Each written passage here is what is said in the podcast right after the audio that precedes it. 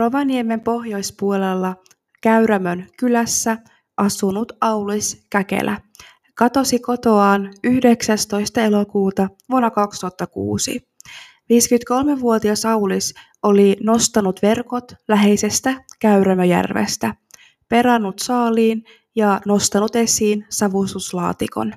Saaliit jäivät savustamatta, sillä Aulis katosi kesken aamuaskareiden. Tämä on Aulis Käkelän tarina.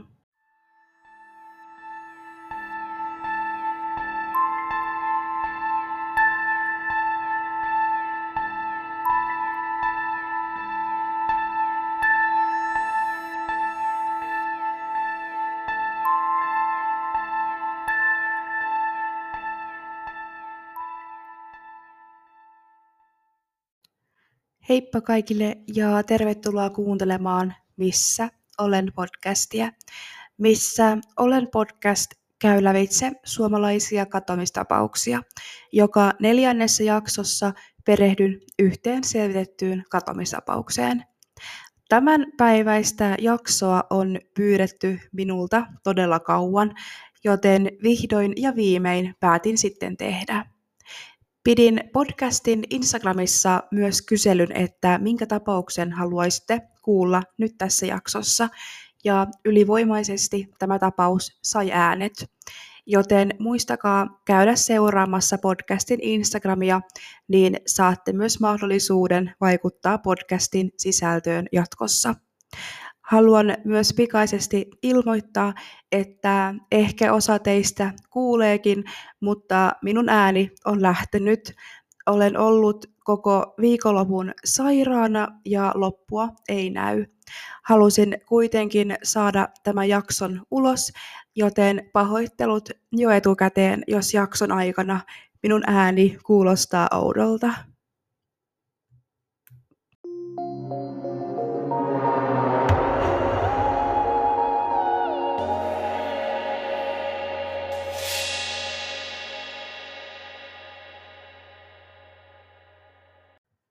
Täsmällinen, omavarainen, suomalainen mies.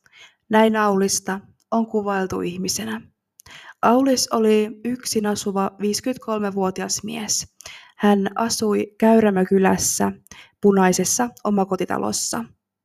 Hänen talonsa sijaitsi lähellä Käyrämön järveä. Siellä Aulis vietti paljon aikaa. Hänellä oli oma soutuvene, jonka avulla hän kalasti. Kalasaaliit päätyivät useasti Auliksen pöytään syötäväksi. Kerroin, että Aulis oli omavarainen ja tämä tarkoittaa, että hän eli omavaraistaloudessa. Kaikki tai ainakin valtaosa tarvittavista tuotteista hän valmisti itse. Hän kävi useasti marja- sekä sienimetsässä. Saamiaan marjoja ja sieniä hän käytti ruoanlaitossa. Aulis piti myös valokuvauksesta ja hän kuvasi useasti kalasaaliit ja Suomen luontoa, muun muassa Käyrämöjärveä, jossa hän viihtyi melkein päivittäin kalastuksen parissa. Arkena Aulis työskenteli kirvesmiehenä. Aulista on kehuttu taitavaksi ja uutteraksi kirvesmieheksi. Aulis kuitenkin katosi elokuussa vuonna 2006, eikä häntä ole vieläkään löydetty. On perjantai 18. päivä elokuuta vuonna 2006.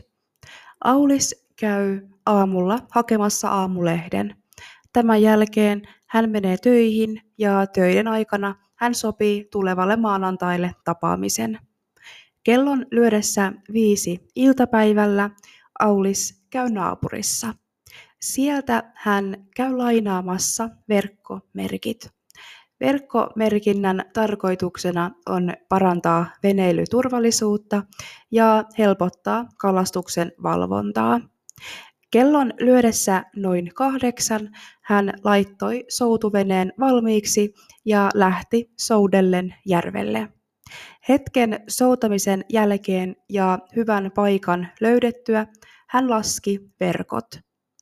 Tämän tapahtuman on kaksi henkilöä varmistanut, eli tälle on kaksi silminnäkiä havaintoa. Tämä jäi viimeiseksi täydeksi varmaksi havainnoksi Aulis Käkelästä. Seuraavana aamuna, eli lauantai 19. päivä elokuuta, Aulis herää.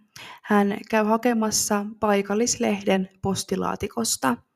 Hän laittaa soutuveneen valmiiksi ja menee nostamaan eiliset jättämät kalaverkot. Verkkoihin oli jäänyt hyvä määrä ahvenia. Ne hän nostaa mukanaan ja palaa takaisin kotiin ja perkaa kalat. Perkaamisen jälkeen hän laittaa kalat jääkaappiin myöhempää savustamista varten. Kello lyö yhdeksän aamulla. Auliksen naapuri huomaa, kuinka Rovaniemen suunnasta Auliksen pihaan ajaa musta Mercedes-Benz henkilöauto. Naapuri kertoi myöhemmin poliiseille, että kuuli, kuinka ovet avautuivat ja sulkeutuivat. Tämän lisäksi hän kuuli kova äänistä keskustelua Auliksen pihasta. Noin yksi minuutti auton saapumisesta Auliksen pihaan, auton ovet suljettiin ja Mersu poistui pihasta takaisin Rovaniemen suuntaan. 19. elokuuta kello 12 Auliksen sisko Taimi ja Taimin lapset saapuu Auliksen luo. Hän on tuomassa kutsua syntymäpäiväjuhliin. Aulis ei avannut ovea eikä hän vastannut puhelimeen, joten sisko päätti jättää syntymäpäiväkutsun kiven alle puutarhaan. Taimi päättää vielä käydä pikaisesti naapurissa. Sen käynnin jälkeen Taimi lähtee takaisin mökille. Matkalla he pysähtyivät hakemaan jäätelöt lähikahvilasta. Auliksen veli oli metsästäjä. Hän kävi Sorsametsällä Käyrämöjärvessä samana lauantaina, kun Aulis katosi. Hän ei veliään nähnyt käytyään hänen pihassa, mutta ei ajatellut asiasta sen enempää. Kun maanantai koitti, hän päätti käydä uudestaan veljensä Auliksen luona. Hän huomasi, kuinka kiven alla odotti syntymäpäiväkutsu ja ihmetteli, miksei Aulis ole tätä nostanut ylös tai miten Aulis ei ole tätä kutsua huomannut. Hän kuitenkin uskoi, että Aulis on oltava lähellä, sillä hänen autonsa on pihassa. Häntä ei kuitenkaan näkynyt, joten hän päättää soittaa siskolleen Taimille ja kysyä, onko hän kuullut Auliksesta mitään viime päivinä.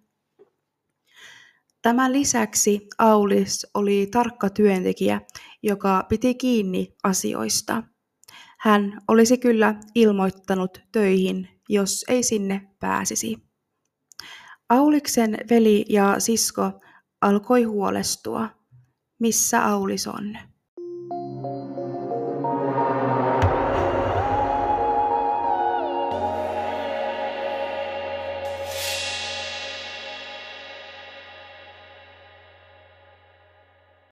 Sisarukset päättivät tehdä Auliksesta katoamisilmoituksen puhelimitse hätäkeskukseen 21. elokuuta. Poliisit alkoivat tutkia Auliksen henkilöhistoriaa. Selvisi, että Aulis oli aikoinaan omistanut kalusteasennusyrityksen, joka valitettavasti päätyi konkurssiin laman vuoksi. Tämän konkurssin myötä Aulikselle jäi noin 100 000 markan velat. Suuren velan määrän takia Auliksen omistusasunto jouduttiin myös myymään pankin toimesta pois.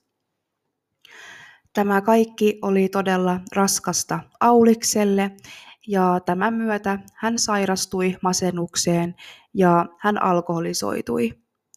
Vaikeat ajat eivät kuitenkaan pysyneet ikuisesti, vaan Aulis vahvistui ja päätti kääntää uuden sivun. Hän aloitti työnteon ja nousi takaisin satulaan. Hänen tavoite oli, että saisi velat lyhennettyä. Vuonna 2000 Auliksen velat oli maksettu pois. Auliksen kotoa löytyi hänen puhelin ja lompakko. Kalan savustamiseen tarkoitettu pussi oli aseteltu valmiiksi pöydälle myöhempää ruoan savustamista varten. Auliksen päällysvaatteet roikkuivat naulakossa ja hänen autonsa oli, niin kuin aiemmin kerroin, niin hänen pihallaan parkissa. Nyt poliiseille jäi jäljelle kasa kysymyksiä. Katosiko Aulis vapaaehtoisesti? Joutuiko hän onnettomuuteen vai onko hän joutunut henkirikoksen uhriksi? Tai onko hän itselleen jotain tehnyt? Aulis ei omistanut polkupyörää eikä moottoripyörää tai mopoa, joten jos hän olisi omatahtoisesti poistunut ilman toisen henkilön apua, olisi hän kävellyt ja se kuulostaa erittäin epätodennäköiseltä vaihtoehdolta. Eli omaehtoinen katoaminen kuulostaa erittäin epätodennäköiseltä. Auliksen sisko Taimi uskoi, että samalla hetkellä kun hän toi kutsukortin syntymäpäiville, että Aulis oli marjastamassa lähimetsässä. Olisiko Aulis saanut sairaskohtauksen tai kadonnut metsään? Aulis oli perusterve henkilö, jolla ei ollut sairauksia, jotka johtaisivat äkilliseen sairauskohtaukseen. Toki sairauskohtaus ei kerro, kenelle se sattuu. Se voi sattua kenelle tahansa ja koska vaan, mutta että se olisi Aulikselle sattunut on epätodennäköistä. Auliksen sisko Taimi oli kuitenkin varma siitä, että Aulis ei eksyisi metsään. Sen verran hyvän suuntavaiston Aulis omisti. Tämän lisäksi hän oli kulkenut lähimaastoissa ja järvissä niin paljon, että tuntee maastot kuin omat taskunsa. Myöhemmin, kun poliisit kävivät lävitse Auliksen taloa, he löysivät Auliksen marjastusvälineet ja kalastusvälineet. Eli voidaan poissulkea, että hän olisi kadonnut metsään tai järvellä olisi sattunut onnettomuus hänen ollessaan kalassa.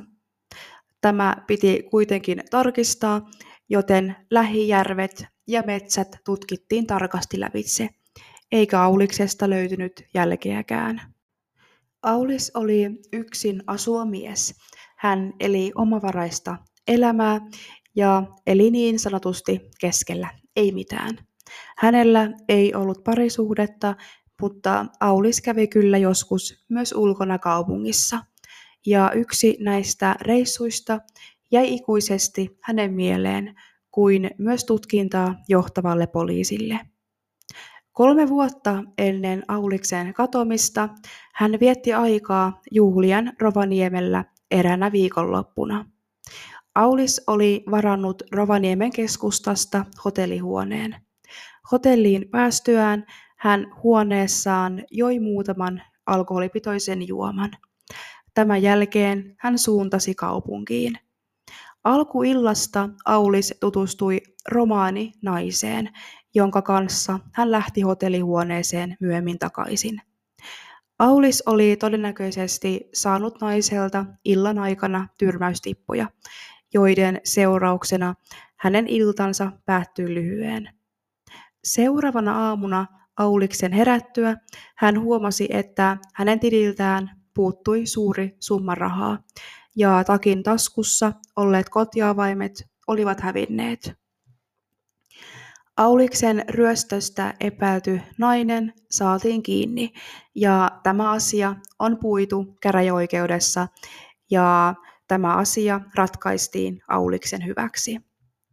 Tapahtuma oli Aulikselle traumaattinen. Hänestä tuli hiljaisempi ja varautuneempi.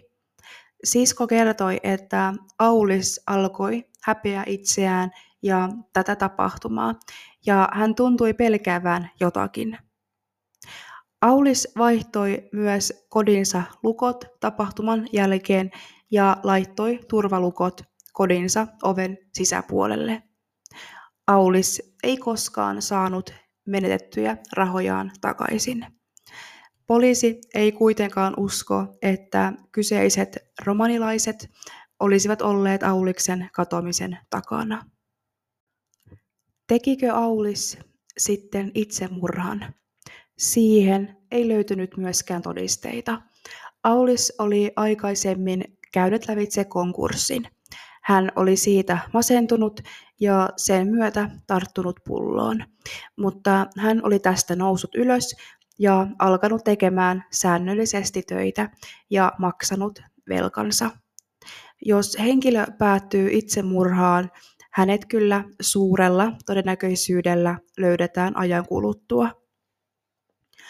Läheiset kertoi, että Auliksen käyttäytyminen oli viitannut jollain tapaa siihen, että hän vielä kärsisi masennuksesta, mutta kun poliisi tutki Auliksen kodin, he löysivät useita avaamattomia väkeviä alkoholijuomia. Tämä kertoi, että alkoholin kanssa Auliksella ei ollut sinä hetkenä ongelmia.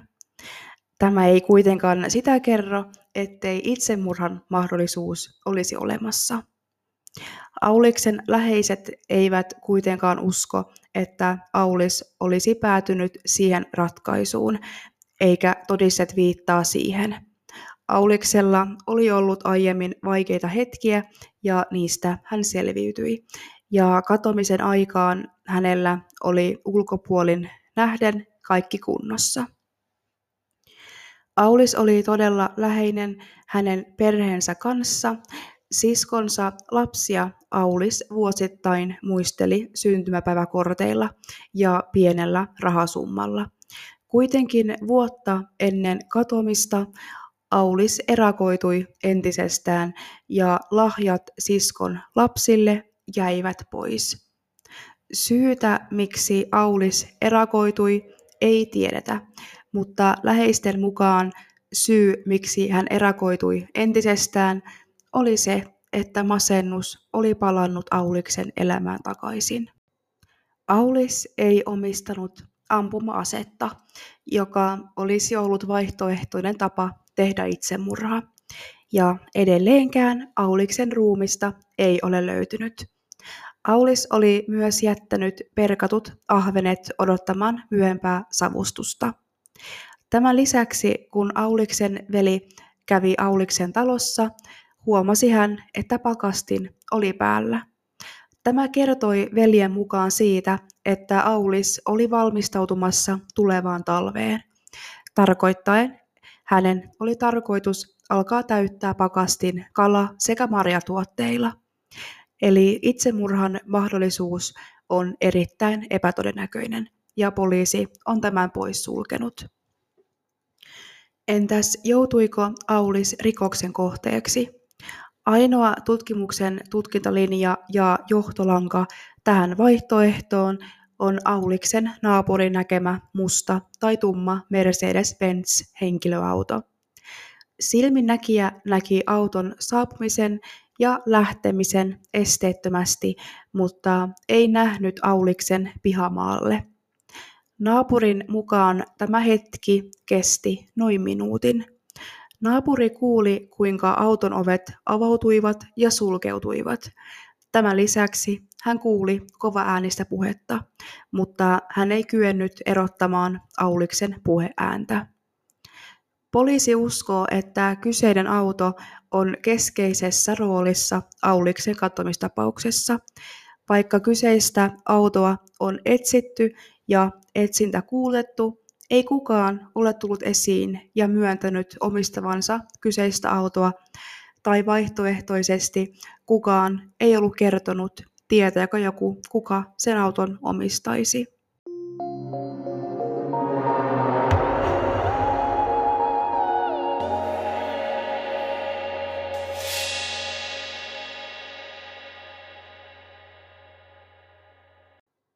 Rovaniemen poliisi haluaa korostaa, että kaikki tutkimuslinjat Aulis Käkelän katomisessa ovat auki. On muun muassa epäilty, että Aulis olisi saattanut lähteä marjastamaan ja kadonnut sillä reissulla. Yksi tutkimuslinja tuntuu kuitenkin olevan ylitse muiden. tutkimuksissa on saatu selville lauantai-aamun tapahtumat. Aulis oli käynyt järvellä nostamassa verkot ja saanut kaloja, perannut ne ja mennyt takaisin kotiin. Kalat hän oli laittanut jääkaappiin ilmeisenä tarkoituksenaan alkaa savustaa niitä. Sitten kello 8-9 aikaan tapahtui jotain erikoista. Naapuri oli nähnyt, että musta Mercedes-Benz-merkkinen henkilöauto oli tullut pihaan. Naapurilla oli katkenut näköyhteys auton kaartaessa pihaan, mutta hän oli kuullut, että auton ovet olivat sulkeutuneet useamman kerran. Hän oli kuullut myös kova äänistä puhetta. Tämän jälkeen auto oli lähtenyt samaan suuntaan, mistä oli tullutkin, eli Rovaniemen suuntaan. Poliisi ei tiedä varmasti, menikö Aulis auton kyytiin, ja jos meni, tapahtuiko se vapaaehtoisesti. Myös se on outo seikka, että Auliksen ulkoovi oli lukossa. Auliksen talon sisällä oli kaikki paikat järjestyksessä. Puhelin ja lompakko olivat talossa. Lisäksi perjantaina poistuessaan työmaalta hän oli sopinut tapaamisen seuraavaksi maanantaiksi. Poliisien tietojen mukaan Aulis Käkelä oli rehtimies, joka ei ollut sekaantunut mihinkään hämäräperäiseen. Hän oli hyvä työntekijä ja töissä oli pidetty. Lähtikö Aulis Käkelä mustan auton kyytiin vai tapahtuiko hänelle kenties jotain muuta? Jos tiedät jotain tapauksesta, ilmoita tietosi Rovaniemen poliisille. 071 876 6 2 3 7. Yöunet tässä on mennyt. Joka päivä sitä miettii, että mitä on tapahtunut ja miksi on tapahtunut lapsillekin tämä on semmoinen vaikea asia, josta ei varmaan pääse yli. Miettivät, miettivät usein, että missähän aukkojen on.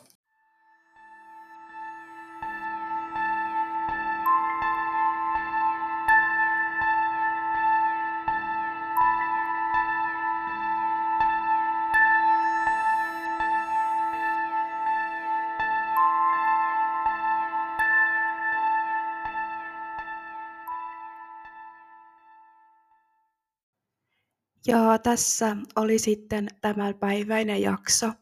Kiitos, jos kuuntelit tähän saakka.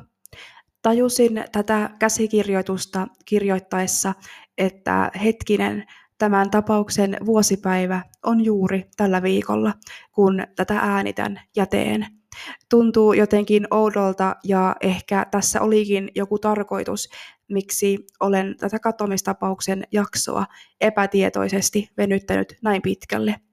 Tästä tapauksesta ei tosiaan ole myöskään paljon tietoa, ja mikä tekee tästä myös surullista, on se, että mikään suuri uutislehti ei ole tapauksesta kirjoittanut moneen vuoteen.